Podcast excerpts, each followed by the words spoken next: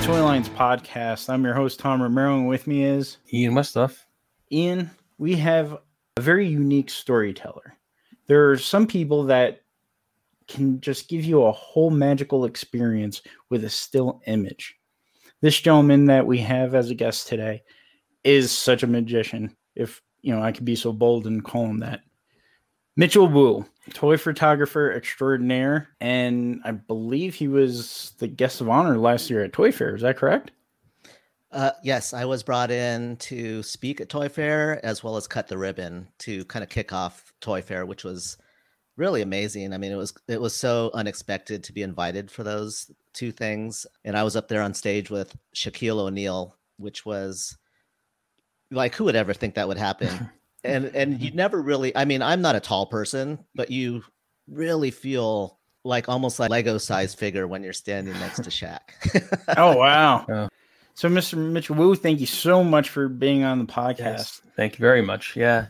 Oh, I appreciate it. I appreciate you guys having me. Thanks. Yeah. I've been following you ever since Toy Fair. It was first when Tom and I saw your gallery, and it was every picture, it was just like, oh, this is so cool. And then every time I was like going, like, who is this guy? And then finally I saw the nameplate. So I took a picture of your nameplate and I went home to look you up, so your website, and I was like, oh wow, I was just blown. Still am to this day because I follow you on Instagram, and your pictures are just incredible. Like I liken them to what Indiana Jones says, they belong in a museum. They're excellence. I love your work, and which is also really cool is I would just leave a message like, oh, I really like the shot or something, and you would always take the time to comment back, which I think was so cool. So yeah, I'm so thrilled to have you here today. Thanks, I appreciate that. Yeah, the exhibit at Toy Fair was, it was fun. It was great. The 2 months leading up to Toy Fair was probably the most stressful, the hardest 2 months of my career, maybe my life. But when it was all said and done, because I was prepping for the show, that exhibit right, that you mentioned. I was prepping for the talk that I was going to give, which was, I don't know, it was like 35 or 40 minutes long. And I had a couple other things going on at Toy Fair as well. So you were interviewed for the Marvel 616 thing? The Marvel 616 documentary. 616. They kind of followed me around to the show and, that's cool, and got my reactions to the exhibit. But I was also there for a company called Schleich. They do the dinosaurs and animals and creatures.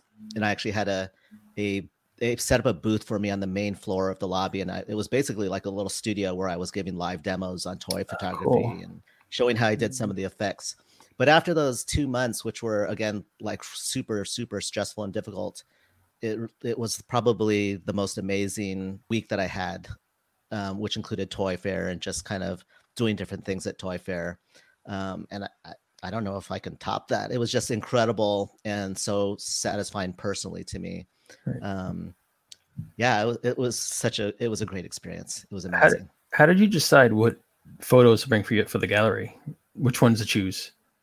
It got a little easier when they didn't put a cap on it, and so I ended up at 7. It was literally like 70 images, so it wasn't like I had to choose 10, which would have been hard. So I really wanted to show kind of a variety of the type of work I do, which included a variety of toys, a variety of storytelling. Some would be more humorous and show the wackier side of my personality, and some might be more action oriented. So I just wanted a good slice of what I do to show anybody who was walking through that gallery. And I realized also that it was probably a lot of people's first time seeing toy photography. Yeah. As a toy photographer, kind of always being on Instagram, you take it for granted that, toy photography is a thing because everybody around you is a toy photographer and everybody's commenting on each other's work. But literally I could walk down the street and here in Los Angeles, and if somebody asked me what I do, I'd say, oh, I'm a toy photographer. And probably the first thing they'll think is this is a guy who probably takes photos of toys in front of white backgrounds for catalogs or, right. For Amazon or whatever it is. It's actually really interesting on how many people have not seen like creative storytelling, toy photography. You've used the word like story a lot in interviews when it comes to your photos. And what I always find interesting, like when I look at your work, it has somehow you capture that moment. And it makes me think of like a stop motion movie. And there's this one frame, that perfect key frame that is the heart of that scene. And that's what your shots remind me of. It's just like this perfect image and literally gets the story across. I remember seeing one where it was 3PO trying to lift up Thor's hammer Mjolnir, and his arms fell off.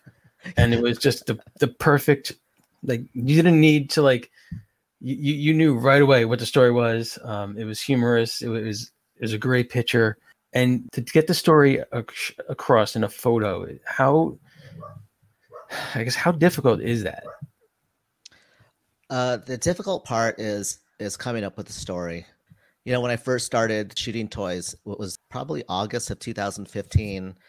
I would have there's a park nearby that it could pass as Tatooine. I mean, it's just an amazing park. And so I would go there and I would already have a list, a piece of paper with 10 ideas that I wanted to do when I was at this park. And I would probably get 7 or 8 of them done that I'd head home and edit them.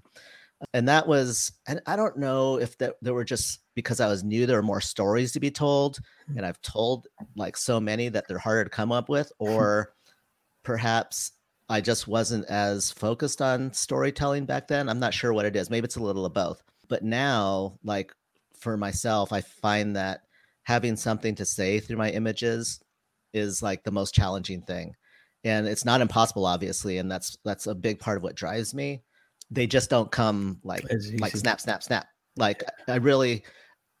There's certain things where I kind of mine my stories from, and a big one where I get a lot of my ideas is trying to show characters in an unexpected way. So for example, Darth Vader, we all know that he's a villain, and we know everything about him. Basically what the creators want us to know is what we know. We're basically force fed what we're supposed to feel about this character. So we all know what Darth Vader's like. So I like to kind of take that approach and look at perhaps the unknown side of Darth Vader. And so when I start to do that, a lot of ideas will open up. Is he always evil, or is there a lighter side to him? And so when you start to look at characters like that, whether it's Darth Vader or somebody from the Marvel universe, I think there's a lot of fun things that can happen through that. Now, do you have a overall story or commonality to all your photos, or is it just each individual story self-contained? Yeah, I mean, they're all self-contained. I don't think there's a common thread, except that, maybe my personality after a while. I think part of what you want to do in any art is to create a style for yourself.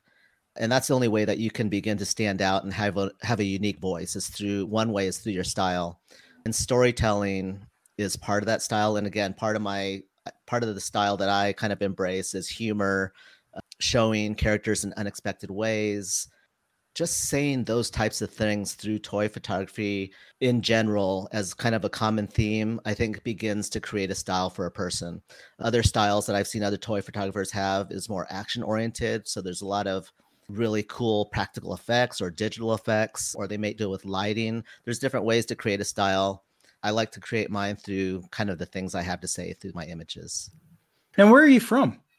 I was born in Salt Lake City, which I rarely tell anybody just because I only lived there for 2 weeks. And then we moved to, my dad got his, doctorate or PhD from a university in Utah, and then he got a job in San Francisco teaching. So we moved to Daly City, which is just outside of San Francisco.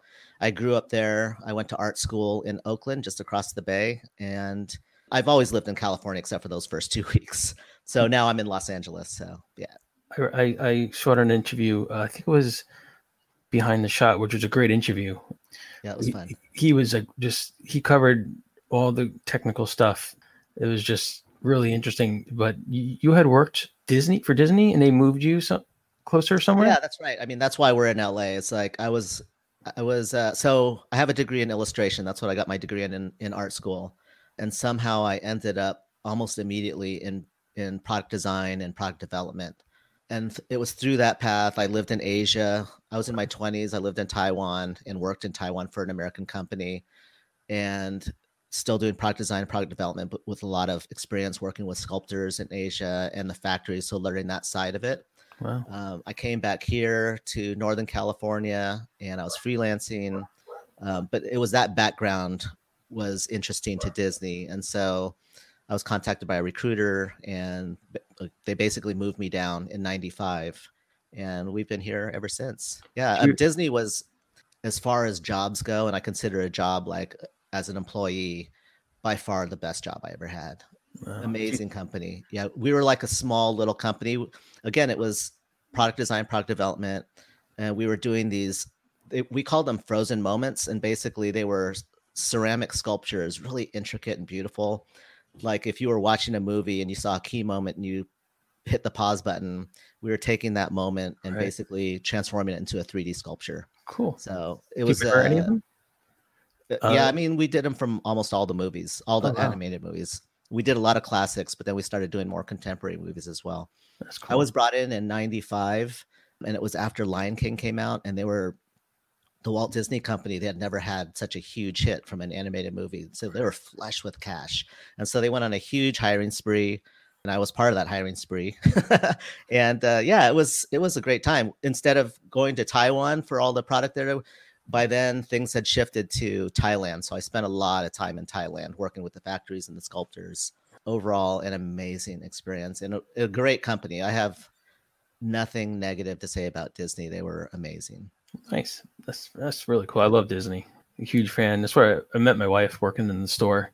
Oh, you did? Yeah, we were both working in the Disney store. That's how we met. So yeah, we love it. And then what year was that? That was 97.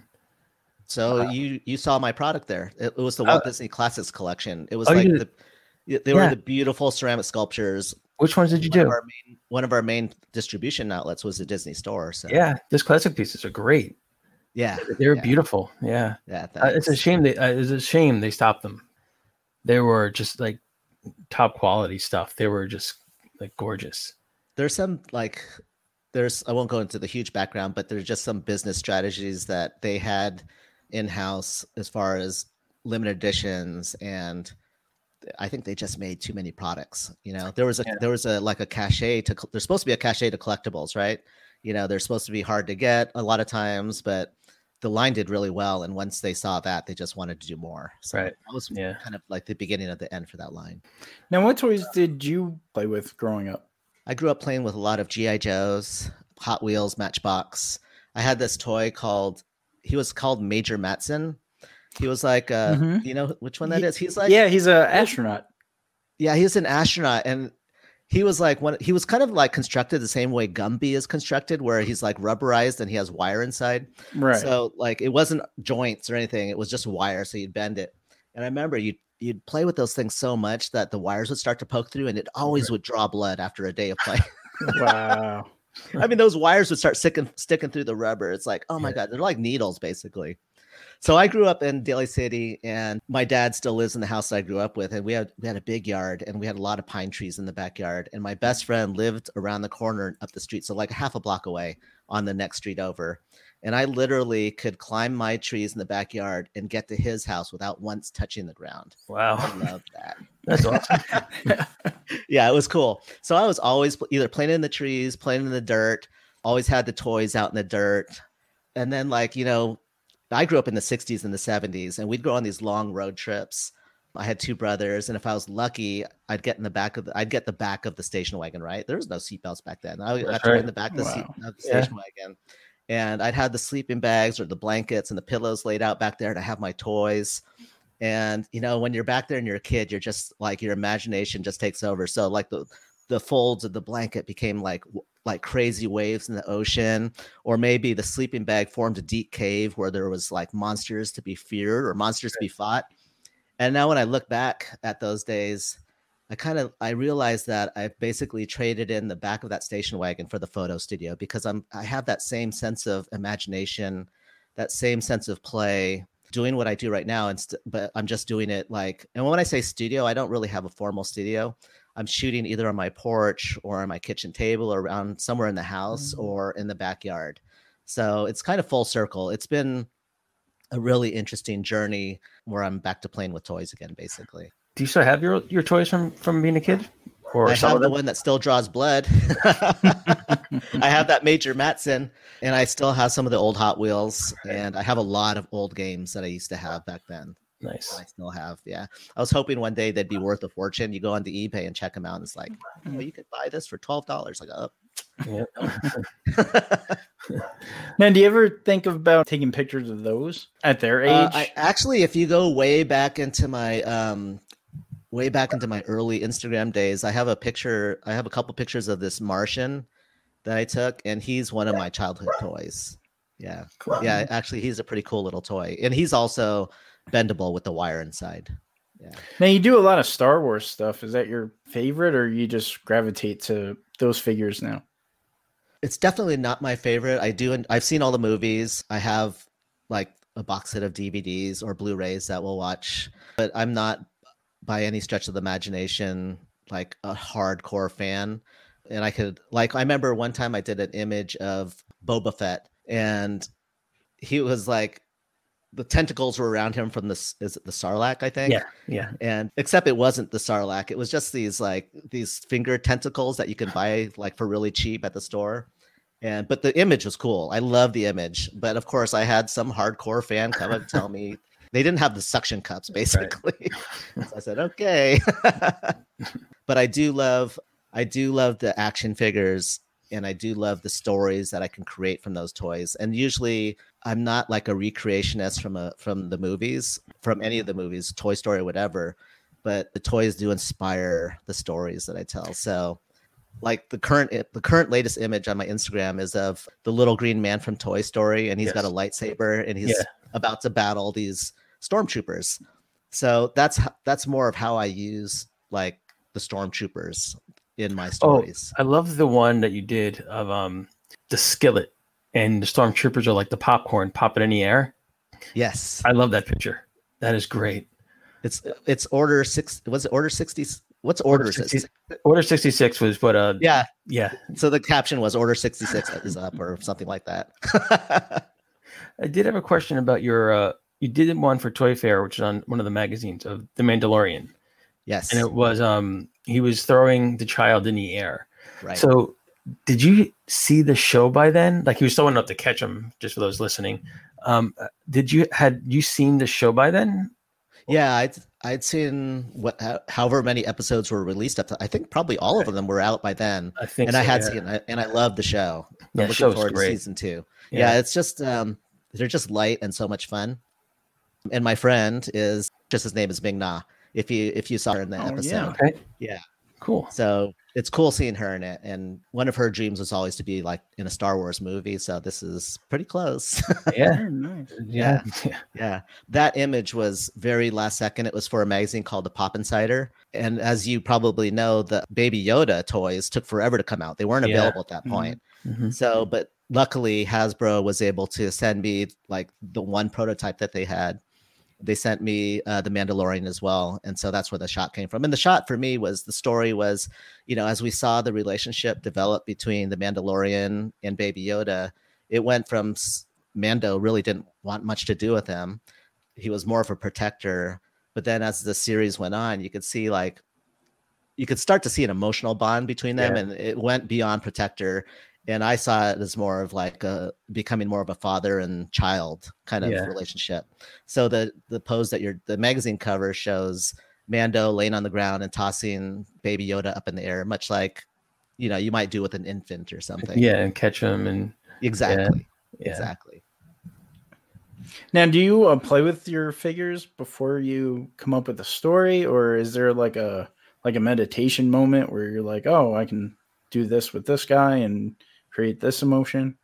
Sometimes it's both. Sometimes I will just take out an action figure, or if I have a new action figure, I'll just like keep it on my desk, or if I'm watching TV, I'll just kind of like pose it in different ways. And sometimes stories can come out of that, but more often than not, it's driven from just something that I came up with in my head, and that kind of drives Perhaps I come up with an idea before I know which action figure or toy I'm going to use with it. And then I'll look at the toys and see which one fits best with it.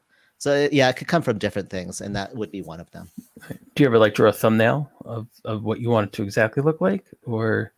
Rarely, but for my personal work, rarely. A lot of it, in fact, a lot of it will be worked out on the porch, like, or in the backyard, or wherever I'm setting it up. I'll work out the exact angles, what other characters or the environment's going to be like. Those were worked out there. But when I'm doing client work, many times, if not all, I'm submitting a concept sketch for approval.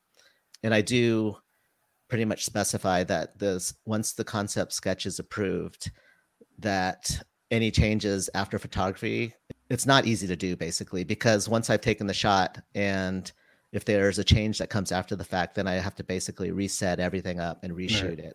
If it's a small change, maybe I can tweak it in Photoshop, like move something around. But if it's a major change, then it needs to be redone. So that's why I specify it needs to be approved at the concept stage. Right. How did you make the transition from like a wedding photographer into toys? It wasn't difficult for some reason. It was like, the main reason, which you probably may have heard, was that my kid was 15. She was going to high school, and I couldn't shoot weddings anymore because there were weekends. They kill the weekends, basically. Yeah. So I knew my last wedding was going to be in 2015. And so it was just amazing that toy photography came along at the same time. My nephew, Johnny, he introduced it to me, and I saw the opportunities and how amazing it was immediately, with like almost like with the first click of the shutter. And I had all the equipment from when I was a wedding photographer.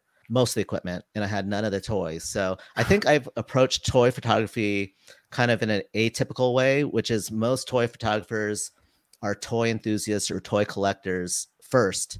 And they discover, they go onto Instagram and they see that other people are taking photos of their toys in a more creative way, in a really creative way. And so they have the toys, but they need to slowly build up their camera gear or whatever they're shooting. You could do it with a cell phone forever if you wanted to, because they could be amazing. That's how most toy photographers approach it, or how they got into toy photography. I obviously had a very good foundation of photography. I had a lot of the equipment. The one thing that needed to be adapted to toy photography was the lighting, because for weddings, I was using the flash or the speed light, and I have a lot of those, but they were just, I tried it with toy photography, but it was just overkill because it was just too much for a small set or a small toy. So to have I used Litra lights, and they're very small. They're very controllable, and they just open up so many opportunities for creativity. So just, that was the one thing that I really had to adjust, was my lighting. Are those the ones that kind of like you can bend the sort of the neck of the lamp into a certain position so you can get that angle of the lighting? Yeah, I mean, that is from another company called Platypod, but it's basically just the gooseneck. Oh, gooseneck, okay. With the right screw attachment on the end, and you could screw in the lights. But the Litra lights are cool because the smaller ones are called torches. They're magnetic. So you can, like, I did this one shot of Gilman from the Creature of the Black Lagoon. Oh, I remember that shot. Yeah. So it was cool. This was where the lights actually kind of pushed me to do something different than I usually do, because they were waterproof and they have magnets on them. So I was able to put the lights under the water, attached to these little pieces of sheet metal, so I could angle them up towards the creature. And they basically drove that shot. So it was really cool. Yeah. I mean, it was fun. So it's a case of the equipment actually kind of letting me kind of take my images to the next level. So whenever you could find equipment like that, that's pretty cool. So speaking of, that shot, I remember, I think you did a behind the scenes on it. I did. Yeah. And there was like, it was set up as I think there was like a black bag, and you had the water in it, and you were showing how you set up the light. So when it comes to like, when you build your sets, did you build dioramas as a kid, or did you just, did it take you a while to learn how to build these, or like, because your sets are excellent? Thanks. I see a lot of like diorama set builders on Instagram. There's some incredible ones, and I don't even consider what I do that. I do build like environments to kind of fit the story that I want to tell. And that probably just goes back to the way I used to play when I was a kid, to your point. Like I'm not carving, at least not yet, I'm not carving foam sets of buildings and brickwork. Yeah. There's just incredible artisans that are doing that right now, that, and they're selling their work to toy photographers, and the images look amazing. I haven't done that yet. I'm trying to like use the sets that I can kind of create for myself environmentally or around the house, and kind of still retain the focus on the action figures or the toys that I'm using to tell the story. It's almost like an independent filmmaker, kind of using what you got in a way.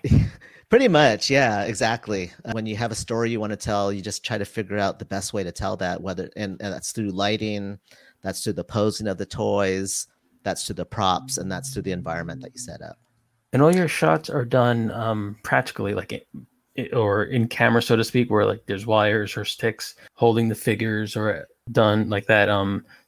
You use a computer mostly for like erasing the wires and stuff like that?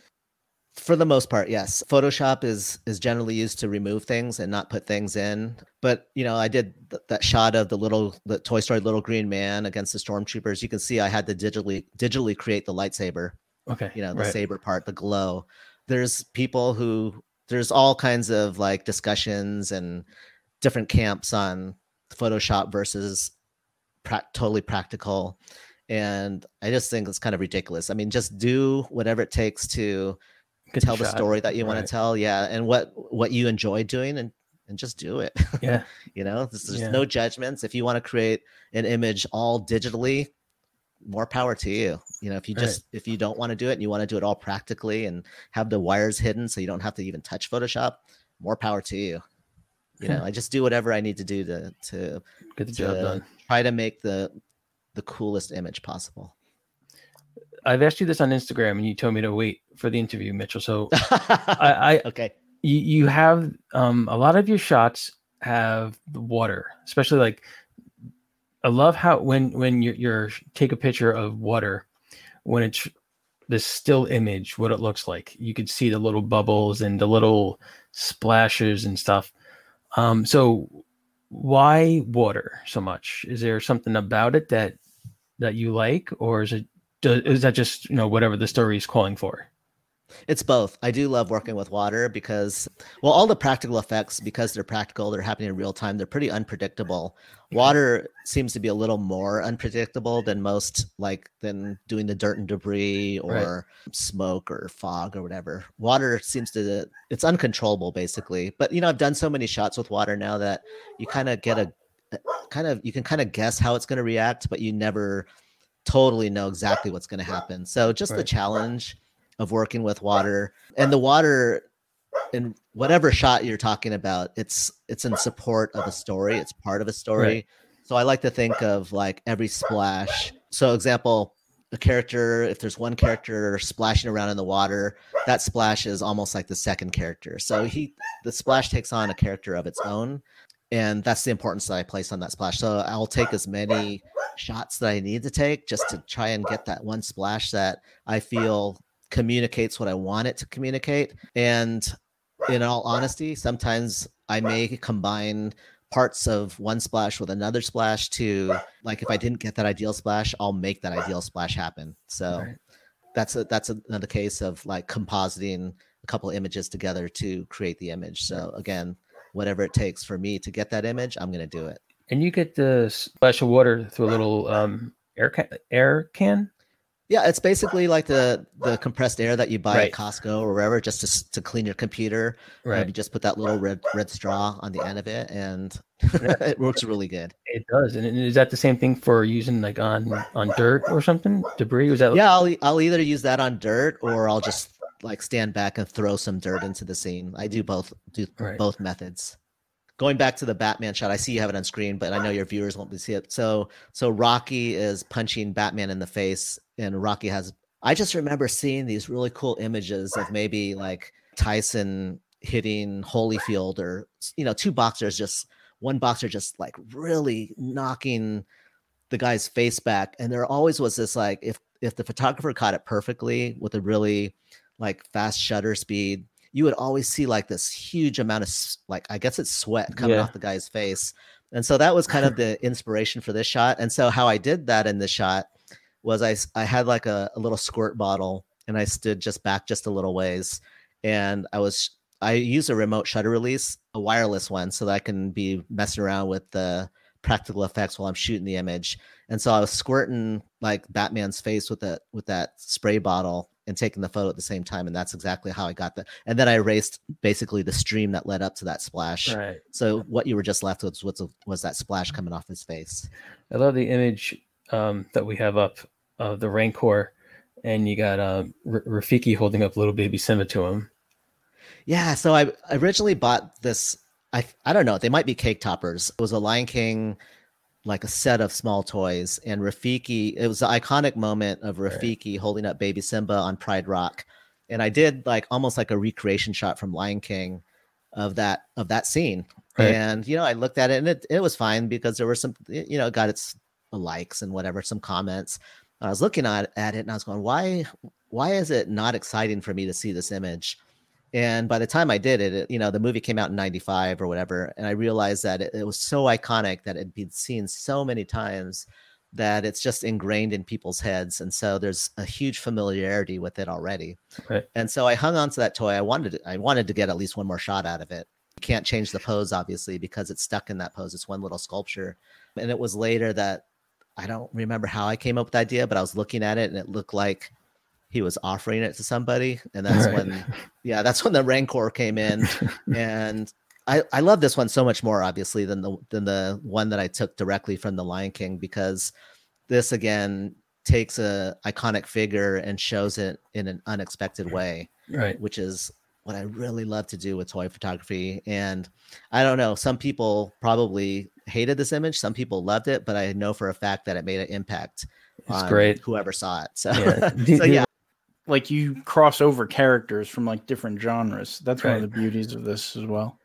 Yeah. Yeah. I mean, it's a mashup. And there's like, what I've learned is that there's a fine line between what you can get away with a mashup and what you can't get away with it. Of course you can get away with anything and you can do anything you want, but there are some that are just so disconnected that you'll look at it and you go, that was forced. And I might even say that I've done that a time or two myself, but so that's the caution. That is the challenge of mashups, is finding the mashup that works seamlessly together. Like when you see it, it's like, oh yeah, I could totally see that, and that's great. Or one that where you have the opposite reaction, it's like, that doesn't make sense. That would never happen. So that's kind of like the fine dance you do when you work with mashups, I think. Right. Do you have a ultimate like toy holy grail that you want to shoot? You know what? I don't think so. Because again, my toy photography is based more on stories. So if I came up with a story, an amazing story that required a toy that I didn't have and was hard to get, that would be the holy grail, I think. Right. You know, the Rancor was a big find for me. I mean, you know, you get them on the secondary market and they tend to be a little pricey. So that was, and I got so much. I've told so many stories with that toy, whether it's the whole Rancor or if it's just his claw. You know, it's like there's a lot to be done with that guy. So no, I don't have a holy grail. I don't even buy that many toys. That was actually like one of my questions was like, one is like, are you a collector? Or two, when you shoot toys, do you have to go out and buy them? Or just if you're in, say, a store like Target or whatever, and you happen to walk down the aisle, or you see a toy commercial, does that automatically start triggering things in your mind? Yeah, I mean, it could. I mean, if I'm ever at Target or Walmart, I'll try to make a point to walk down the toy aisles just to see if there's anything new or sparks my imagination. I actually got some Scooby-Doo toys doing that, and they were on clearance. They were like really cheap. They were like $6 or something. So I picked up some of those and did some toy photos of them. So that was cool. But yeah, I don't collect toys, and collectors would be appalled if they saw what I do with toys. I mean, the first thing I'll do when I get a toy and I'm ready to shoot is I'll start drilling holes in it just for wires. And you know, because when I first started, I would wrap the wires around their legs or their waist and to suspend them in air or stand them up. It's just so much work taking those wires out that way. So now it's just I have my kit. My kit has like a bunch of wires. It has my remote shutter release. It has a drill. So yeah, so I'm kind of like Sid from Toy Story. The toys are not the best place to be if you're a toy. Yeah. You use a lot of smaller figures. Like, do you find it more challenging to use like a 6-inch figure or something larger? I would say the majority of my figures are 6-inch figures. And then I think the smaller figures are a little more challenging than the 6-inch figures. They're harder to scale with some of the practical effects. I mean, I do it and it's fine, but the practical effects just seem to work a little more naturally the larger the figures are, because we all know how big dirt is. Basically, a water splash. Like for me, when I'm watching like an old Titanic movie or a Godzilla movie and you see the splash in the ocean, immediate giveaway that they're working with a miniature. They're splashing regular size water because the splash is out of scale with the figure that they're using. So I think the larger you go with figures, actually easier it is in terms of practical effects. But then, of course, if you're going with 1/6 scale figures, everything is obviously larger. So you have to move back, and your sets are a little more difficult to work with because you're trying to scale it with the figure. Mm-hmm. So it's like, it works both ways. So a lot of the stories that I tell, again, like I'll go from the Rancor, which is pretty large, to a 6-inch figure, to a cake topper that I'll see online that I just think is cool and I want to tell a story with. So SpongeBob was a cake topper. I did a recent photo of Mario and Luigi. They were being chased by a T-Rex, and those were cake toppers. So once in a while, I'll just check out the cake toppers, and I'll see if there's any, and they're inexpensive. So I'll just check them out, and they're never articulated. So you got to be prepared for like a couple of shots, and then you're probably done with them. Right. But one good shot is justification or not, enough for me to buy something. If it's okay, could you name a few of the clients you've shot for? Okay. So I listened to your podcast with Julie Kerwin, because she was the very first person that took a chance on me, because I started shooting in late 2015, and I approached her, and I kept approaching her. She was never ready. It took about a year before she finally was ready. She was in a position to say, yeah, let's try it. Forever grateful for Julie for like being the first one to take a chance on a new toy photographer. It's pretty cool. Yeah. Julie's a sweetheart. Yeah. She's amazing. So when we were at Toy Fair, my wife was there, and she took my wife, Rachel, and I out to dinner, and just a really cool, amazing lady. Yeah. And I just love I Am Elemental, everything that line stands for. I have a daughter, she's in college, obviously. If those were out when she was growing up, that would have been so awesome. Right. My kid was never into Barbies. She was into Polly Pockets for a while. That was way before I was shooting toys, thank goodness, because I would hate to have, I'm not going to say it, but I shoot what's around. So Julie, I am Elemental was my first client. So 2015, I started. 2016 for me was a building year. I wanted to focus on just kind of learning the craft, developing a style, learning some of the techniques that were unique to toy photography. In 2017, I hit the ground running. I wanted to really start building up my client base.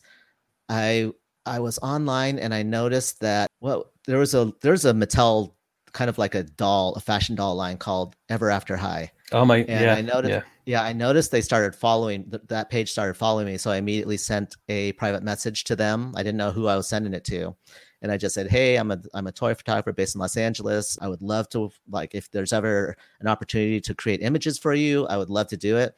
And literally within a half hour, I got probably like 10 minutes. I got another reply to that private message, says, "Yeah, we'd love to work with you." Wow. And next thing I knew, I was in El Segundo at their headquarters just to meet and greet, and I had a 1-year contract with them. Wow! Did you shoot 2017 Monster High as well?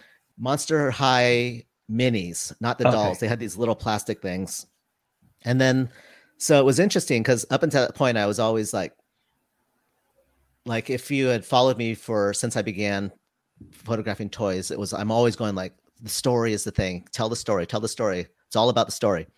And so eventually I'd been shooting for a while for Mattel, and they said, "Hey, how would you feel about creating some images for our Uno cards?"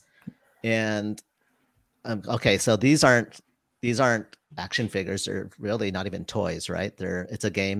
They're two-dimensional. They're cards. And so of course I say yes, but inside I'm going, what am I going to do? Right. And so like the first image I created was I had my wife fold these origami swans out of these Uno cards. Cool. There's probably like 4 or 5 of them. And I bought a bird cage, like a small bird cage. And I had them flying out of the bird cage. And after I saw that image, the final image, I'll tell you honestly, I was excited and thrilled at that image as any image that I created with Star Wars or Toy Story. So it was a relief and validation for myself personally that it really was about the story. So it wasn't about the toy. It was about the story. Right. So that was Mattel. And then the other companies that I'd worked with was Warner Brothers. That was a cool project because those images will never be seen by anybody. They were used as concepts. Oh, wow. And so this division of Warner Brothers wanted to pitch a certain person that owns a huge property. And so they had me create the images for that, and they used that to pitch a TV show. And I don't know if it ever happened or not, but that was Warner Brothers. That's cool. So Disney was like, for toy photography, I have a bucket list of clients. Actually, I really don't, but Disney, if I had a bucket list of clients, Disney would have been at the top of it just because of my past with them. Yeah. You know, I love Disney. I love what the properties and the creativity that comes out of that company. And I had some contacts still. After all those years, I had a couple of contacts. So I contacted them and I said, this is what I do. What can we do together? And it would always kind of go a little and then it would die. So after multiple attempts, I just figured it ain't going to happen. I'm not going to worry about it. I'm going to keep moving forward. And then just before last summer, Disney contacted me and said, yeah, we want you to do some images for Toy Story 4. So okay. That was a fun one for me. That was the image where I did 6 images for them. And one of them was of Duke Kaboom kicking over a glass of milk onto Forky. Yeah. And that's one of my favorite images to date. So that was just cool to create that for Disney. And then most recently is Marvel, doing some stuff for Marvel. Very cool. Marvel 616, the documentary, right. But also creating some imagery for them. And you probably can't give us too much information about at the moment, right? No, but the trailers come out for Marvel 616. Yeah, I was so happy when I saw you and I was like, oh man, that's Mitchell Wu. I was like, I couldn't believe it. Thanks. Yeah, that was exciting. And then, but November 20th is when it comes out. Okay. So after November 20th, I could talk about anything, I'm pretty sure. Excellent. So actually, I wanted to ask you real quick. You started your photography and your daughter played with Polly Pockets. What did your daughter think and your wife think originally of toy photography, or what do they think of it now? Do they think, oh, dad's at work again? Or do they think, there he is, dad playing with his toys. Like, is it just kind of weird? Like, cause it's such a unique occupation that not many people get to experience. Right. My wife, because she's an artist, she digs it. She just, we've always been creative. That's cool. I've always been doing stuff somehow that's had like a creative foundation to it. My daughter, she's helped me with some shots. Nice. She's in school. She's studying, let's see if I can even say it, molecular environmental biology. It was such a disappointment that she didn't want to become an artist. We're like atypical Asian parents who always want their, like, you're going to be a doctor, you're going to be a lawyer. It's like, please don't. But no, we're excited about what she's chosen to do. But yes, I mean, they're both very supportive. Dad's doing something different and cool. So that's yeah, cool, I think. That is very cool. Now, do you see toy photography growing at all? It is growing. I mean, if you look at what's happening with some of the toy photographers out there, my buddy Jax, his plastic action on Instagram. He just had a campaign for Foot Locker. Companies are starting to really see the value, I think, that toy photography can bring to them, especially with some of the reach that we have on social media. But for some people, they don't need that reach. Like a Disney doesn't need my influence or anybody's influence, really. Right. So when they're engaging a toy photographer, it's just because toy photography is pretty cool, I think, and I think it's still fresh. That when you show, like if Disney uses it in a campaign, they're probably going to get a lot of engagement and attention from that image, just because, as I said, most people haven't seen it before. Right. So with the shots that you take for a client, that is, where are they seen? So we saw like the Mandalorian on the magazine cover, but is it like you're not doing work that goes on like the cover of the Millennium Falcon box. So like, are they advertisements or? No, they're mostly used for social media. Actually, Disney was different. Like for the Toy Story stuff that I did, they would go out to the media, newspapers, here, UK, other countries, and probably sponsored posts on social media. Okay. I don't think I saw it actually posted on any of their pages. So the internet's a big help for you. With I mean, most of the stuff is used online, right? Primarily. So like Marvel, they'll be using the image that I'm creating to promote the documentary primarily online. What advice would you give to a novice, somebody that wants to break in? Yeah, focus on the story. Really try to develop your storytelling. If they shoot constantly, like if they're going out and creating images every day, that part of it's going to come. I believe that part will really come with practice. That's the only way to really do it, is to become familiar with the camera. The only way to do that really is to shoot a lot.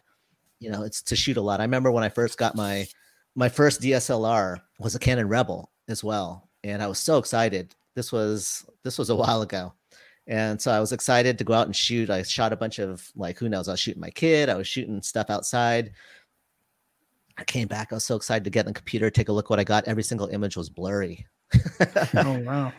Yeah, every single image was blurry. And that's the thing about photography. It's a learning process. And most of us don't go to school for it, right? It's like maybe now it's like you can look at YouTube. You can there's so many sources online where you could learn. But when I started that, it wasn't hardly even available too. So I was just going out there and shooting, and you just learn by doing, basically. And do you feel that you're still learning to this day? Yeah, that's the thing with art or photography, you know, art in general. It's like, I don't think you ever stop learning. There's always new things to learn, whether it's the storytelling, stuff to learn technically, obviously. There's always new gear coming out if you wanted to kind of mix it up with different lenses. So, I mean, that's kind of the cool thing about photography, is that you're never really done learning with it. Right. There's always new things to try and challenge yourself with and master. Right. Yeah. Have you ever considered coming out with a photography book? Oh, I've asked him this before, Tommy. Yeah, I mean, I've gotten, you know, there's been a lot of people who have asked about it. Someday, maybe. Oh, that'd be great. I'd buy one for sure. Yeah, definitely. Cool. Is that something to do with more of the rights of the characters that you would have to work out, or is it just a matter of a timing? Yeah. Timing thing. That would be a really cool book to see in the store, because I don't even think there's really one out there. My nephew Johnny, he has a toy photography book. Oh, really? That came out maybe a year or two ago. Do you know who I'm talking about, Johnny? He's Sergeant Bananas, if you know who that is. He's like one of the guys that he was doing this really early compared to a lot of people. Right. So probably a good couple of years before he got me, his uncle, involved with it. But if you ask a lot of toy photographers, like who was like one of your main influences, his name almost always will come up. Have you ever thought about selling the prints of your work? I don't actively sell prints, but once in a while people will like DM me or email me, hey, can we? And I'm set up to sell prints that way if somebody requests, but I'm not like actively trying to sell prints. Right. Yeah. As far as going back to the books, like, so if what kind of book would you be interested in? Would you like just a picture book with all the different images, or like a book with the images and some of the behind the scenes? Exactly. I would love to see, when I look at your work, I love when you have the behind the scene videos, because it's like it reminds me of like cooking. You're showing the recipe, how you do it. And I'm like, okay, he's doing this. And I see it all, the smoke, this, the that. And then I see the final result. And it's like, you know how if you've been on the Haunted Mansion and you see the ghost in the ballroom, it's the oldest trick in the book. It's the Pepper's ghost. That's so great though. Right. But when you still see it, you're like, how do they do it? And that's how I feel about your work with the behind the scenes. Like, I see how you're doing it, and I'm still like, what am I missing here? Because like they're just so great. So if I was to read a book of your work, I would love to see just information about like what's in the shot, how you set it up, where the idea came from, you know, the toys involved, those types of things. Cool. Because there's so much involved. That's what I actually like. Also, when you put a little bit of information on Instagram about, like, it was a National Donut Day, and I remember you put one on, and you wrote a little bit about it. So that's also really interesting, just to see where your perspective was coming from, or what your idea was, because you know, sometimes you don't get to know what the artist is thinking, and to be able to see that or to read it is also just like a huge plus. Well, first of all, it's thanks, but also it's gratifying to know that somebody actually reads the captions, because on Instagram, I think the majority of people don't. It's like on my post or even on somebody else's post, it's like, guys, okay, I'm just using an example. Somebody might post like a sad image, it's like, guys, this is the anniversary of when my dog passed away a year ago, and I'm just really bummed out anyway. And then half the replies from people will be, great image. That's it. Wow. So I think it's a known fact that most people won't read the captions, but that doesn't stop me from writing doing lengthy. I'll do some lengthy ones too. Like, you know, this is kind of like what set this scene up, and this is the one I used, and, you know, sometimes I think I'm talking to myself, but it's cool, whatever. Yeah, there's definitely people reading them. I, for one, have you ever taken commissions? Like, where somebody would say, request a specific image, and then I tend to lose them at the price part, though. Oh, okay. Yeah. You know, the thing about being an independent artist is you only have so many hours in the day and so many days of the week to work, right? And as you start to build your clientele and your career, your schedule gets filled up with like really cool client work. There's a rate, obviously, that they're paying. Right. And so to be able to replace one of those days or 2 days with another project and actually kick somebody else out, it becomes a factor, definitely a factor. Sure. I got every two shoots, probably not alike, but could you kind of walk us through not a typical, but one photo shoot, things that are involved in what you do, and I guess from setup to right before you put it onto Instagram?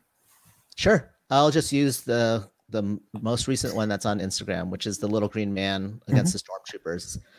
So I've had the idea for a while, not necessarily with that little green man. And when I say little green man, for those who may not know which character I'm talking about the character in Toy Story where they're all in that little claw vending machine, and They see the claw coming down, they go, the claw.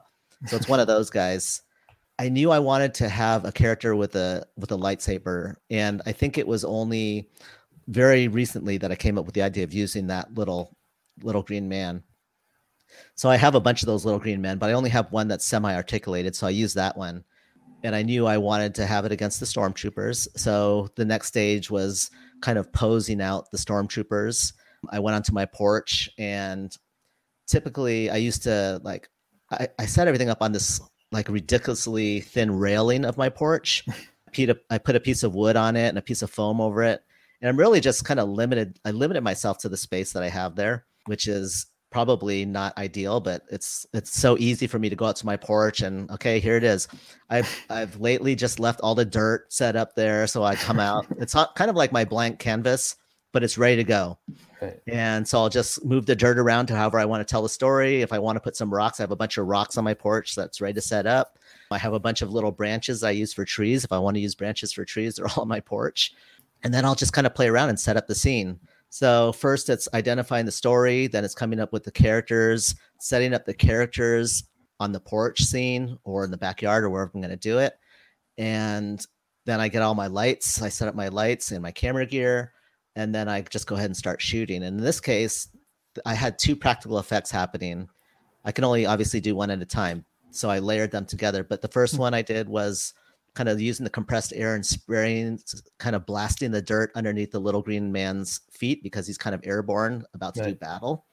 And then I sprayed some atmosphere aerosol, which is like fog in a can, in my next shot. And then that's the shot. So typically, the photography is almost like the fastest stage of the entire process. Setup can take longer. Editing definitely takes longer. How many shots of each do you usually take?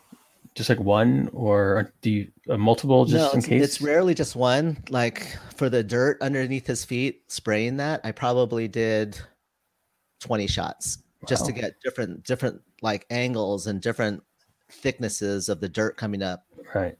Sometimes I hit it too hard, the dirt comes up too much and it almost obliterates. You can't even see the alien. Right. Sometimes it's too little.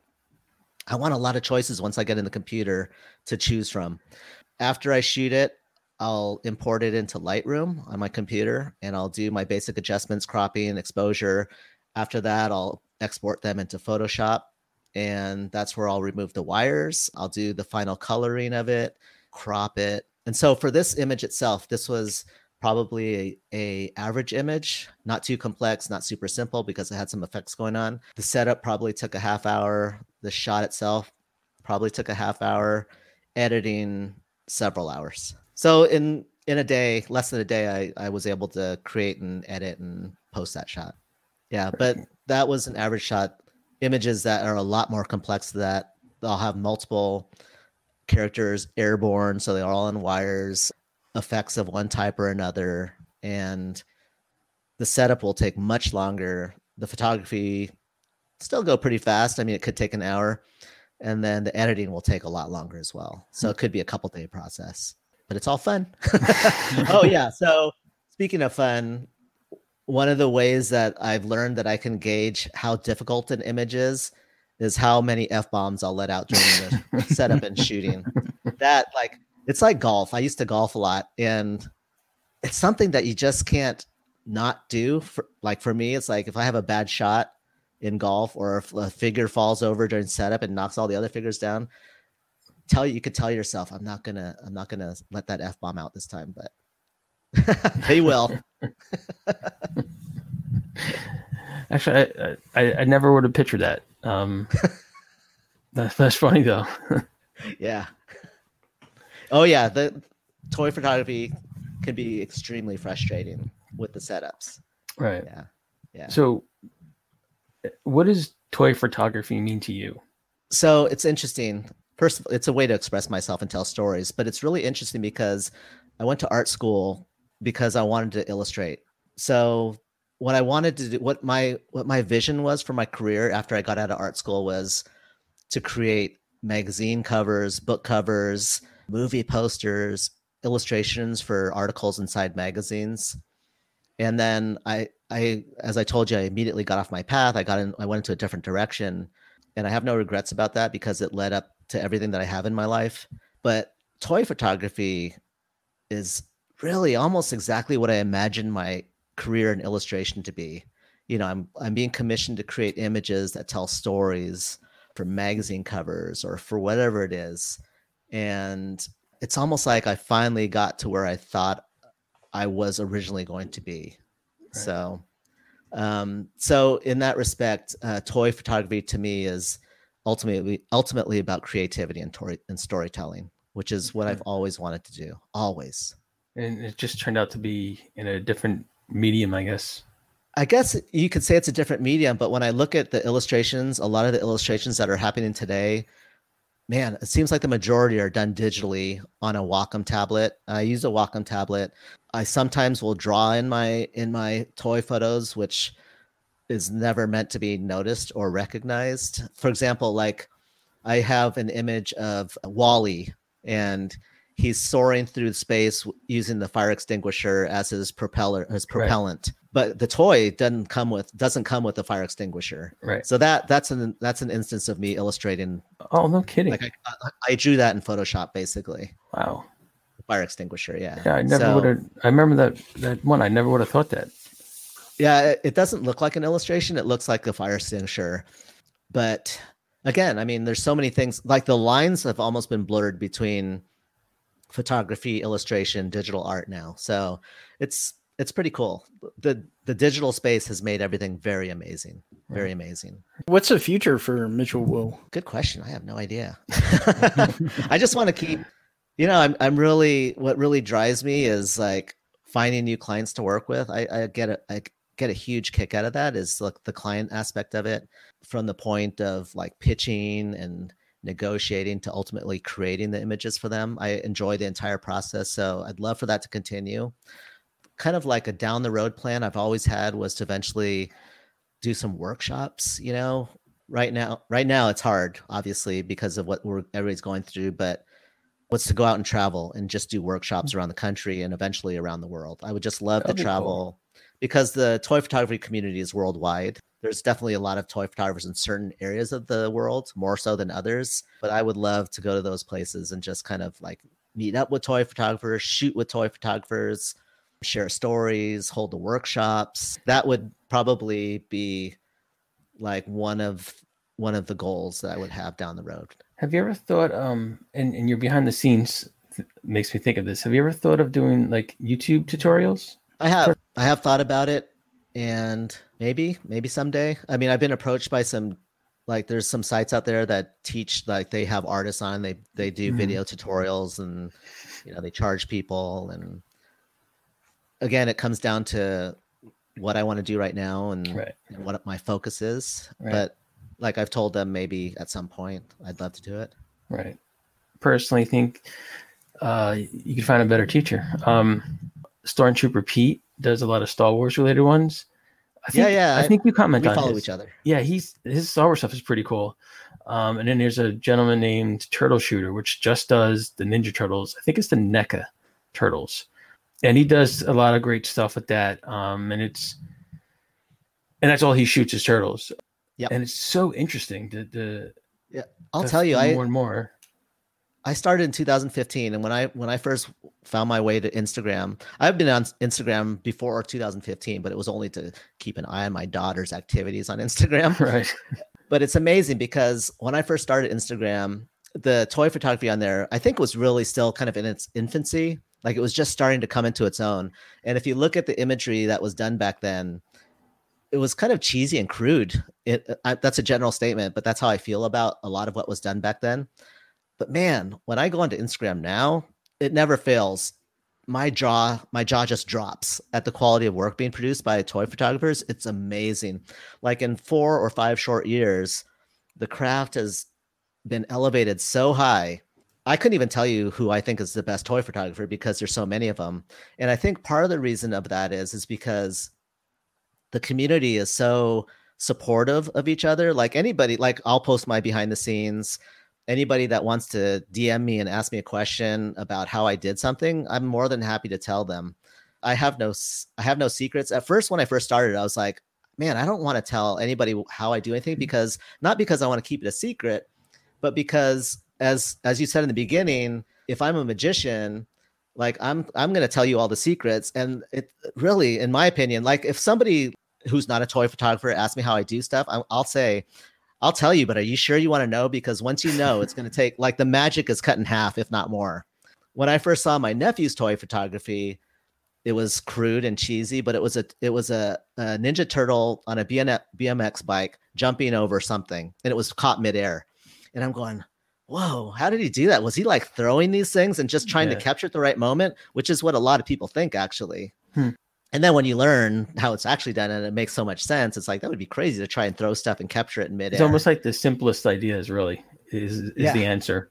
Yeah. So for like, when you look at my shots, if you see the behind the scenes, like everything's wired up on Duke Kaboom, splashing the milk on Forky. If you see the behind the scenes on that, I have wires like supporting the glass of milk. Every cookie that's on the ground is slightly like it's being shaken by the table being moved, and it's kind of like they're not sitting flat on the table. They're kind of angled up, like bouncing around. Every one of those is like propped up with a little wire. Like I control as much as possible with the image I'm creating. The only thing I can't control is the practical effect, but everything else is totally controlled. So that's, for me, that's toy photography. Like I'm controlling everything. It's my vision.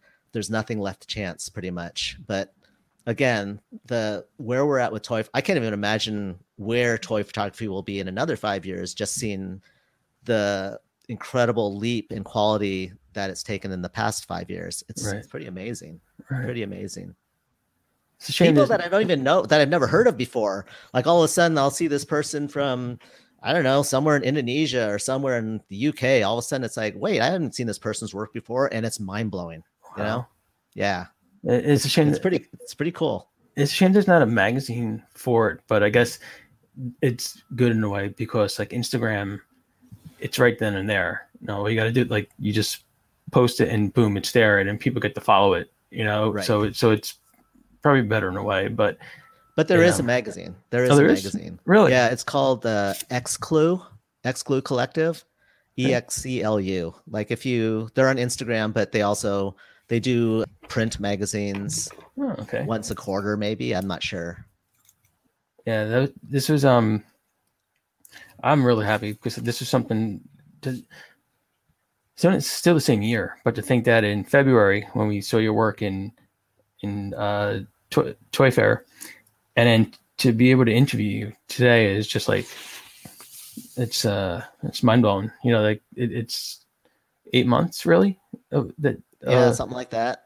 And it was just it's so cool. And like I said, I check Instagram every day. And I'm always looking for stuff when you post it. So definitely look forward to that. And, you know, please always feel welcome to come back with your Marvel project when you're allowed to talk about it and stuff. And, you know, or with anything you'd like to give, put out some toy photography news. It's love to hear it. Thank you. It's been a real honor. Yeah, I mean, cool. I love it. Yeah, one of the nice things about being on Toy Lines is we get to meet fascinating artists such as yourself. So thank you again. Thanks, I appreciate it. I mean, I'm just as blown away that you're, you know, you asked me to, you know, come on your podcast and talk because, you know, it's not. I don't take anything for granted. I appreciate it all. You know, back to Toy Fair, it's like I don't know if you think about how when we were there like very shortly before everything shut down. Exactly. I talked to my wife and we were all over the city, you know, we were doing tourist things as well. It's like, we had to been surrounded by people with COVID, basically. It's just, that's so true. I was thinking that I was glad to get to go at least one more time because now they're saying maybe in May of 2021, but nothing definite. Let's keep our fingers crossed. Yes. Yeah. Mitchell, would you like to let our listeners hear where they can check out your work? My website is www.mitchellwutoyphotography.com. It's MITCHELWU. It's one L. And then my Instagram is at Mitchell Wu Photography, and Facebook is the same. Twitter is at Mitchell Wu Photo. And the TikTok thing, which I've just recently started getting into, is Mitchell Wu Toy Photography. Cool. Yeah. Very cool. I don't know if you ever spend time on TikTok. It's a trip on TikTok. Have you been on TikTok? No, my wife she watches some of those things and it's just like, oh my Lord, I'm just like, get off the TikTok already. Yeah. There's a lot of stuff. It'll suck you in for a while. It'll suck you in, but the variety of stuff on there is just amazing and not in a good way. I mean, some of the stuff is really terrible. Yeah. But, as a social media, the reach is incredible because there's basically, they haven't put in those difficult algorithms. So, you know, you could be nobody and post an image and it'll go viral, or a video will go viral and you'll have millions of views. So that's the interesting thing about it. That's true. Yeah. It seems like the technology is, every new format, or I guess is the word, leads you to another one and to another one and to another one, which means to stay up on the game, you got to keep creating and Twitter, Instagram, this, that, and have a foot in all the doors, so to speak, just to keep yourself out there. Yeah, I know we're going to end this, but I think one area that toy photographers should really, like, everybody's into social media, obviously. But you cannot ignore the traditional media, magazines, newspapers. I'll tell you, I get a lot of client work from those things. So you can't discount the traditional media and just focus on social media. Right. No, that's good to hear too, because a lot of people keep thinking regular, you know, anything to do, everything's going online, ebooks, you know, this, that. Right. But I love this. I still buy actual books. I love that, and so it's good to hear that. Just the tactile nature of paper. Yeah, turning pages. Yeah, maybe we're old school. I think we are. Maybe, and they don't run out of batteries. you know, yeah, exactly. Whereas a tablet will. I just need a candle. If I lose power, I can still read my book. You're right. Right. Thanks again, guys. I really appreciate it. Thank you very much, Mitchell. Yep. As always, you're more than welcome to come back. So thank you. Thank you, sir. Thanks, Tom. Thanks, Ian. Appreciate it, guys. Take care.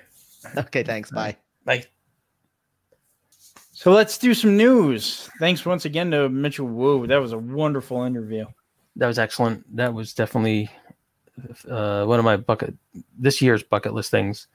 Learned about him in 2020 and got to meet and talk to him, so they didn't get to know him a bit. So what a great career too. Yeah, amazing. I mean, like, his stuff is incredible. Oh my God, I love his pictures, and I tell everybody to check this guy out. I remember telling my one friend, I was like, dude, you gotta look at his work. It's just, I like I said, I know how he does it from seeing behind the scenes, but I still am blown away, and I guess that's a sign of true talent. I love it. There's nothing that makes me happier than going on to Instagram and seeing a new thing from him, because I'm like, cool, what is it going to be today? You know, so yeah. All right. So let's get into some news. So Disney stores and Diamond Select Toys have joined forces, and they're coming out with all Star Wars line, similar to their Diamond Marvel line. So their first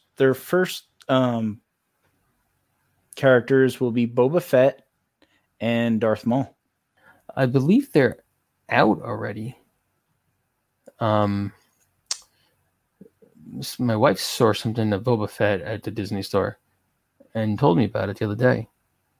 So yep, like I said, they'll be exclusive to Disney, which is good because the parks have exclusive merchandise when it comes to Star Wars, but really the stores should too. And hopefully there won't be an issue of finding it. You know, yeah, I'm glad Diamond is part of it as well. They do some quality stuff. It's like I was in Target yesterday, and you know, again, like we've discussed, it was walking down the aisle, and it's like, oh, no Ninja Turtles. Oh, there's two Ghostbusters, but it was, you know, still it's a bummer. Our favorite crowdfunder, the Razor Crest, is currently at 12,082 backers. Oh, wow. Yep, we need 13 to get the carbonite cells, so I'm really hoping this happens. Me too. Tommy's going to buy some just to make it happen. Yeah. That's 5. I need some customers. And, Ian? Yes? As of this recording, we have less in 7 days for Mandalorian season 2. I know, and I was checking it out, some new commercials, and I cannot wait. I did want to watch the first season again before it, and I just never got to. Not that there is time, but I cannot wait, and I'm glad it's weekly because it I think it just adds to the show, that feeling of, oh cool, tonight's Mandalorian. You know, it's great. Yeah, I mentioned it in season 1. I felt the same way. I mean, I wouldn't mind binging it all. Oh, yeah, exactly. Then you're done, and you're like, oh, what now? Exactly. But it's a good enough show to do it again, to watch it again, because maybe you'll pick up things that you missed the first time. But what a show. I'm really looking forward to it. And also, Diamond Select Toys is releasing a Lord of the Rings Wave 2 action figures of Frodo and a Ringwraith with a build-a-figure piece for Sauron. Oh, that's interesting. I am a Lord of the Rings fan. Very interesting. I don't think I've seen... I didn't catch the news on this one. Yeah, it'll be out soon. The figures look great. No, 6 inches. I really do like the Ringwraith. Yeah, they're pretty wicked looking. Yeah. So these will be out soon. Diamond Select Toys also has a Walgreens exclusive Mini-Mates featuring Iron Man, Miles Morales Spider-Man, The Prowler, Taskmaster, all based on the Disney animated show. Mini-Mates are such a strange look, but you get good poses out of them, and I bet you can do some pretty cool stop motion with it as well.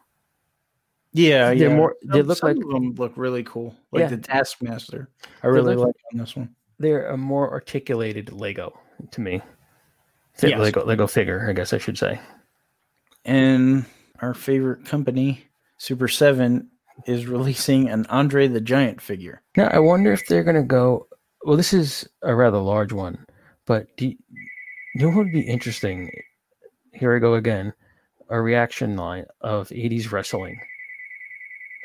Because when I was a kid, I watched wrestling in the 80s. I don't watch it anymore. But, you know, looking back on the 80s stuff, like, it's still cool because it was the 80s. And that would be a pretty cool 80s retro reaction figure line. For Back to the Future Day, Super 7 has also announced that they'll be releasing a special edition Biff figure with the card back as his hoverboard. Oh, the Pitbull. Yes. Nice. He'll also come with a miniature Pitbull. You know, Marty, there's his son, and he's got the inside-out pockets. He's got that like little hat or whatever type of material, or it's shiny. Those figures are pretty cool looking. I think it's got Biff from the alternate timeline when he married Lorraine. Those are pretty cool. They need to come out with a DeLorean, actually, Super 7. That would be sweet. Might be in the works. It's true. But here's a cute little nod to the movie. Guess how much Biff's figure is? 1985. 1999. Okay. NECA is also releasing another Ultimates Marty figure. And here's one of the cool things about it. He comes with a lenticular picture that disappears the family and reappears the family. That's cool. That's genius. I freaking love that. So, like, unnecessary that it's necessary. You know, like, who would have thought to put that in there? And it just makes it that much cooler, especially that it does that. Yeah, exactly. Like, I like Back to the Future. I haven't collected any of the figures, but I'm considering getting the Ultimate Marty figure just for that picture. I mean, that is such a great gimmick. That really is. And I love a gimmick. The Lego Batwing will ship from Lego stores on November 1st and will retail for $199. And then McFarlane Toys has announced a variant maskless Flashpoint Batman. Have you seen this? I love this figure. I saw, I think their Flash one. Is that the Flashpoint? Yes. And it's got the bolt, like, kind of like it's not a lightning bolt, but it's like, I guess, the yellow of his outfit trailing behind him. That figure's so cool looking. Yeah, McFarlane's really upping the bar on their DC line. And it says here, My Hero Academia is getting three types of figures. Small, medium, and a 1/4 scale big figure with lights and sounds. This is actually pretty interesting. They're coming out with a role play of Katsuki Bakugo, his Grenadier Bracers, which are available in spring of 2021. And if you don't know, Tom, what they are, they're basically like kind of like these gauntlets he wears that, like, right, he fires his powers out. And if you want something funny, go onto YouTube, type in Bakugo screaming, and you'll just see clips of him yelling. He's just the funniest, like, meltdowns, this kid. Yeah, it's very funny stuff. Good show. Medicom Toys has released images of their Jean-Paul Valley Batman and so 90s, and a Ben Reilly Spider-Man. Yeah, everything's coming back. That mask is actually pretty decent. The way they it's a very well, because they had him before, right? This toy was out before. Somebody created this character. DC Direct, yeah. Right? So this is a well done toy. Yeah. This looks like something out of a Joe Quesada image. That face looks like a comic drawing. Yeah, like, you know, it's right out of the book. That's pretty impressive. And then he's pretty articulated. Ben Reilly, that is. Yes. Yeah, I love the detail on these guys. Even fingers. Medicom's doing some really good stuff. Yeah. You know, they got the double joints on the knees. I mean, that's pretty standard now, but and elbows. And, you know, it's got that section at the abdomen and chest, so you can kind of like maybe have them do a backflip more proper. If you wanted to do the just posing, you know, have the body in the correct shape. Like if you watch a gymnast do his routine, this figure looks like you'd be able to compensate that, which is pretty cool. Yeah, I love the massless stuff too. Like especially on the Ben Reilly, right? Like that wrinkled up Spider-Man mask that he's holding on to. I love that. Looks just like a piece of cloth. Yeah, exactly. Which is new in a way, right? They've never done that before, I think. I think Marvel Legends did something similar, but nothing to this detail. Bride of Frankenstein. She's going to be playing the Bride of Frankenstein. Yeah, it's going to, from what I read, it's going to be a weird, like, modern take on it. Oh, boy. So, you know, it kind of worries me when they make modern versions of the classic monsters. The Mummy did not do well. You know, I don't know. Frankenstein's he's a classic, and Bride of Frankenstein is even more so a classic. So I hope they don't do anything stupid with it. But Addams Family. Oh, this is interesting. Going to have a TV reboot with Tim Burton and Go and Millar, the same geniuses that made Smallville. But here's the thing. Based on the synopsis, it's supposed to be the point of view of a teenage Wednesday. Right. So here's what's interesting. I read he's supposed to direct every episode. So, I don't know. Which is interesting. Just producing. If that does happen, that's very interesting. I know they were shopping around for networks. It looks like it's going to be on Netflix, which is my preferable channel because I don't have any others except for Disney Plus. And it's kind of funny to think, because I like the Addams Family movie that just came out recently. It was pretty good. It was kind of from Wednesday's perspective, not 100% though. So it would be interesting to see this take on it. But also, it's almost like Lydia Deetz from Beetlejuice, because she was kind of like the Wednesday character of that movie. And when Christina Ricci was auditioned for Wednesday for the 90s Addams Family, that was kind of her inspiration, was Winona Ryder's Lydia Deetz from Beetlejuice. So it's kind of back to each other. It's funny that you say Christina Ricci, because I really hope this isn't a rumor, but she may be up for the role of Morticia on the show. Too short, right? Nah, I don't know. Isn't she short as an actress? Her height-wise? Oh, they can always make her taller, but that's true too. I think this is a good casting. You were like, I was just kind of behind it, thinking who they would cast, and she did appear in his Sleepy Hollow. So will he be using, you know, previous actors that he's used before? That would be pretty cool. Usually, you know, has a tendency to do at least one. It would be interesting to see who gets cast for what. And you know who else would be great casting, Ian? Rami Malek. I recently saw a picture of him as Gomez. I could totally buy it. That is great casting if they can get him. Oh yeah, he's very talented. He was played Freddie Mercury most recently, and I could see, like, I could picture him in my mind as a young Gomez. So that would be pretty cool. That's very good casting there. Talented guy. That's cool.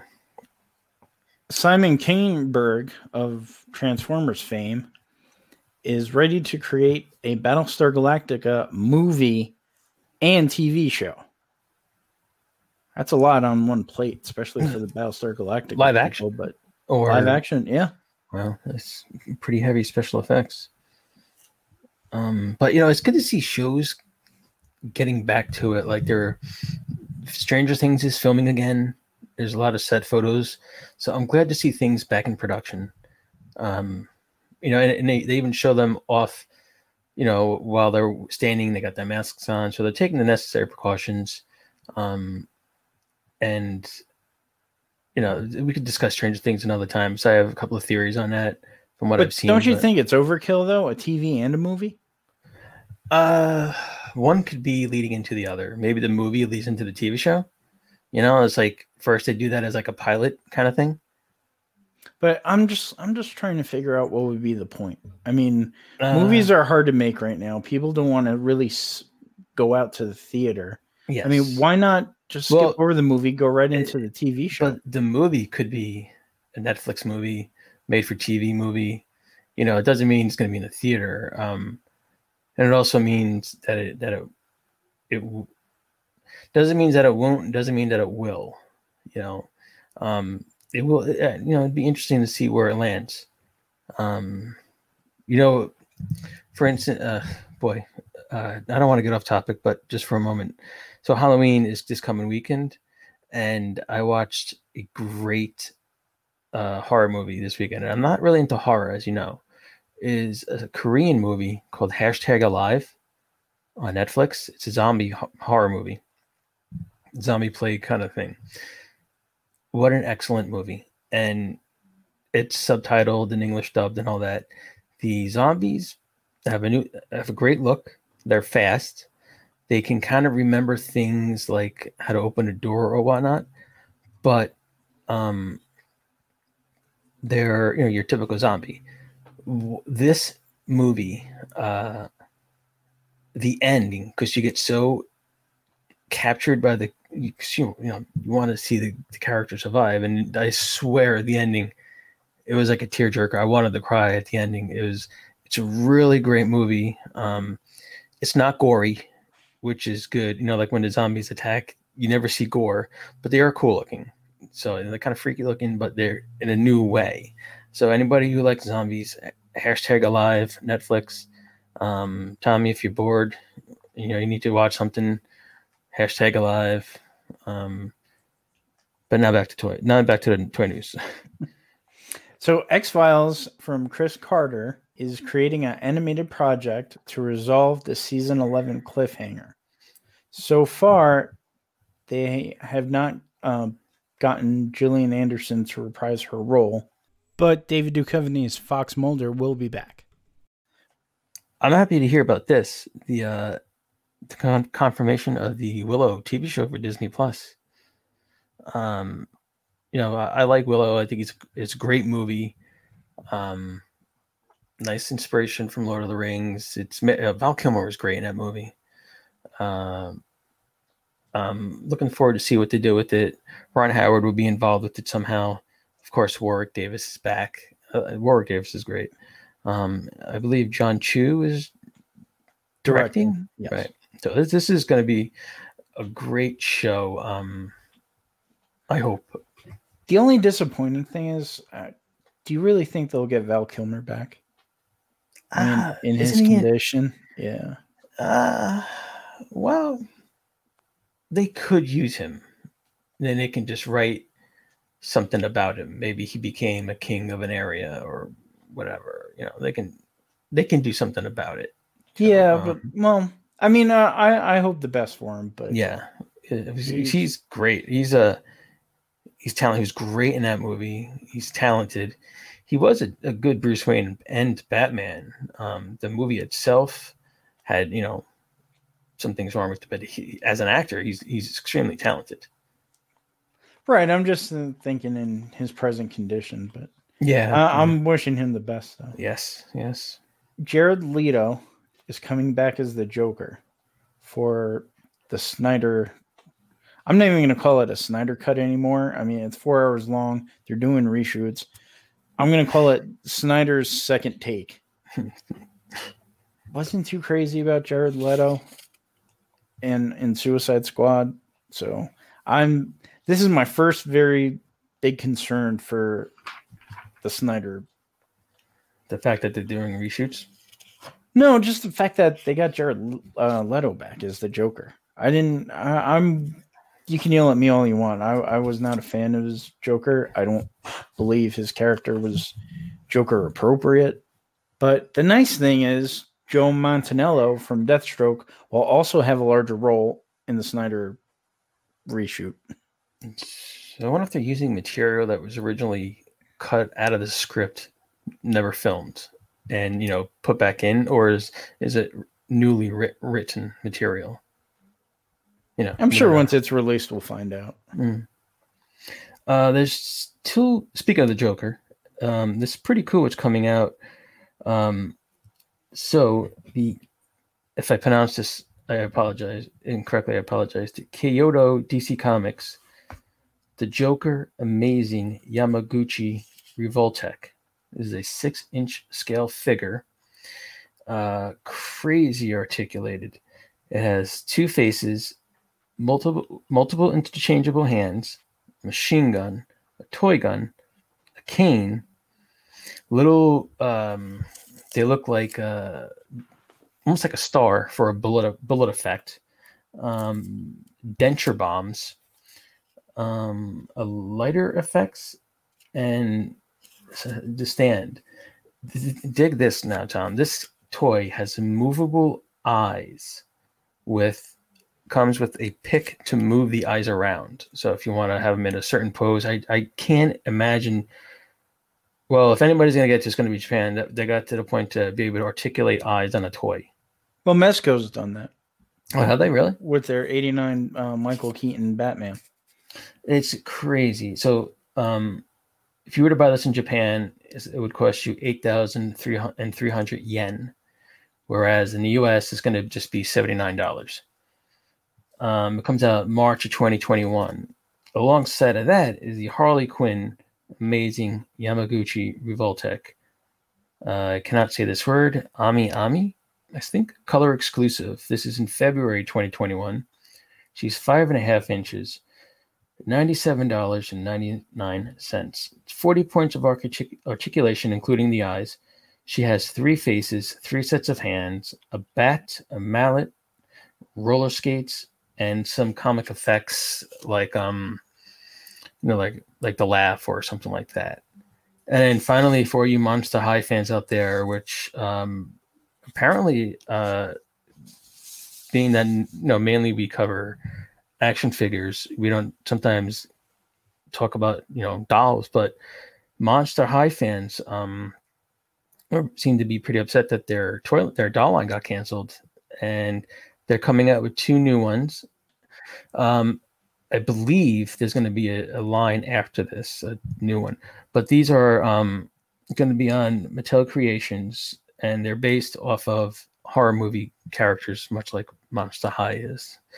So you have Skullactor, which is a female version of Pennywise from It.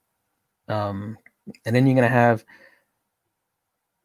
another one that's going to be based off The Shining of the Grady twins, the two little girls in the hallway. These dolls will be sold together. The twins are $74.99, whereas the Pennywise figure will be $59.99. They're at Mattel Creations. Pictures are online on different sites if you want to see them. The Pennywise looks pretty cool.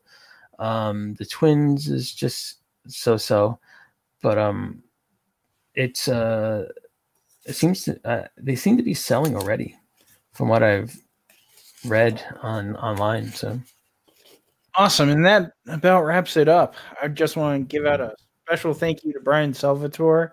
He is working overtime on some of our other projects. So Brian, thank you for your talented music. Yes, when you hear the music, you're gonna like it.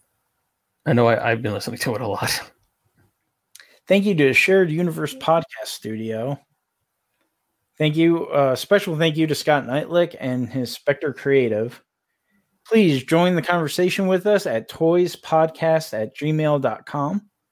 Listen to us on all your favorite podcast platforms, Apple, SoundCloud, Podbeam, and iHeartRadio. Please subscribe, give us a rating, or do both. All the pictures that we've discussed with Mr. Wu will be up later on toylines.com, toy-lines.com. Follow us on social media at ToyLines on Twitter and Instagram, Facebook at ToyLines or Toy Shelf Magazine. Very, very special shout out to Mitchell Wu for coming on the show today, taking the time away to talk with us. I really enjoyed it. I hope to have him back soon. I'm Tom Romero. I'm Ian Mustafa. Play with your toys. We'll see you next week. Take care. Hi, I'm Marvelous Joe. And I'm his twin brother, Johnny DC. And together, we host the Dynamic Duel Podcast, a weekly show where we debate who has the superior characters between Marvel and DC, which we help prove through stat-based simulations of battles between your favorite Marvel and DC characters. We also review the latest Marvel and DC films to hit theaters. We'd love to have you come listen as we have a blast every Tuesday. Check out Dynamic Duel at dynamicduel.com or wherever you listen to podcasts. Did you watch the X-Men cartoon as a kid? Did you buy Spider-Man #1 the day it came out? Did you collect superhero trading cards and action figures? Then have we got the podcast for you. That's right, it's Wizards, the podcast guide to comics. The exciting show where Adam, that's me, and Michael, that's me, will take you through the 90s comic book boom through the pages of Wizard Magazine, one issue at a time. We have so much fun reliving that crazy time of chromium covers and speculative comic book buying. Plus, we get to see where this whole hubbub about superhero movies really began. So we invite you to join us every other week on the Retro Network podcast feed. We can't wait to go back in time and flip through those comic books you used to read. So we'll see you then. And until next time, keep your books bagged and boarded.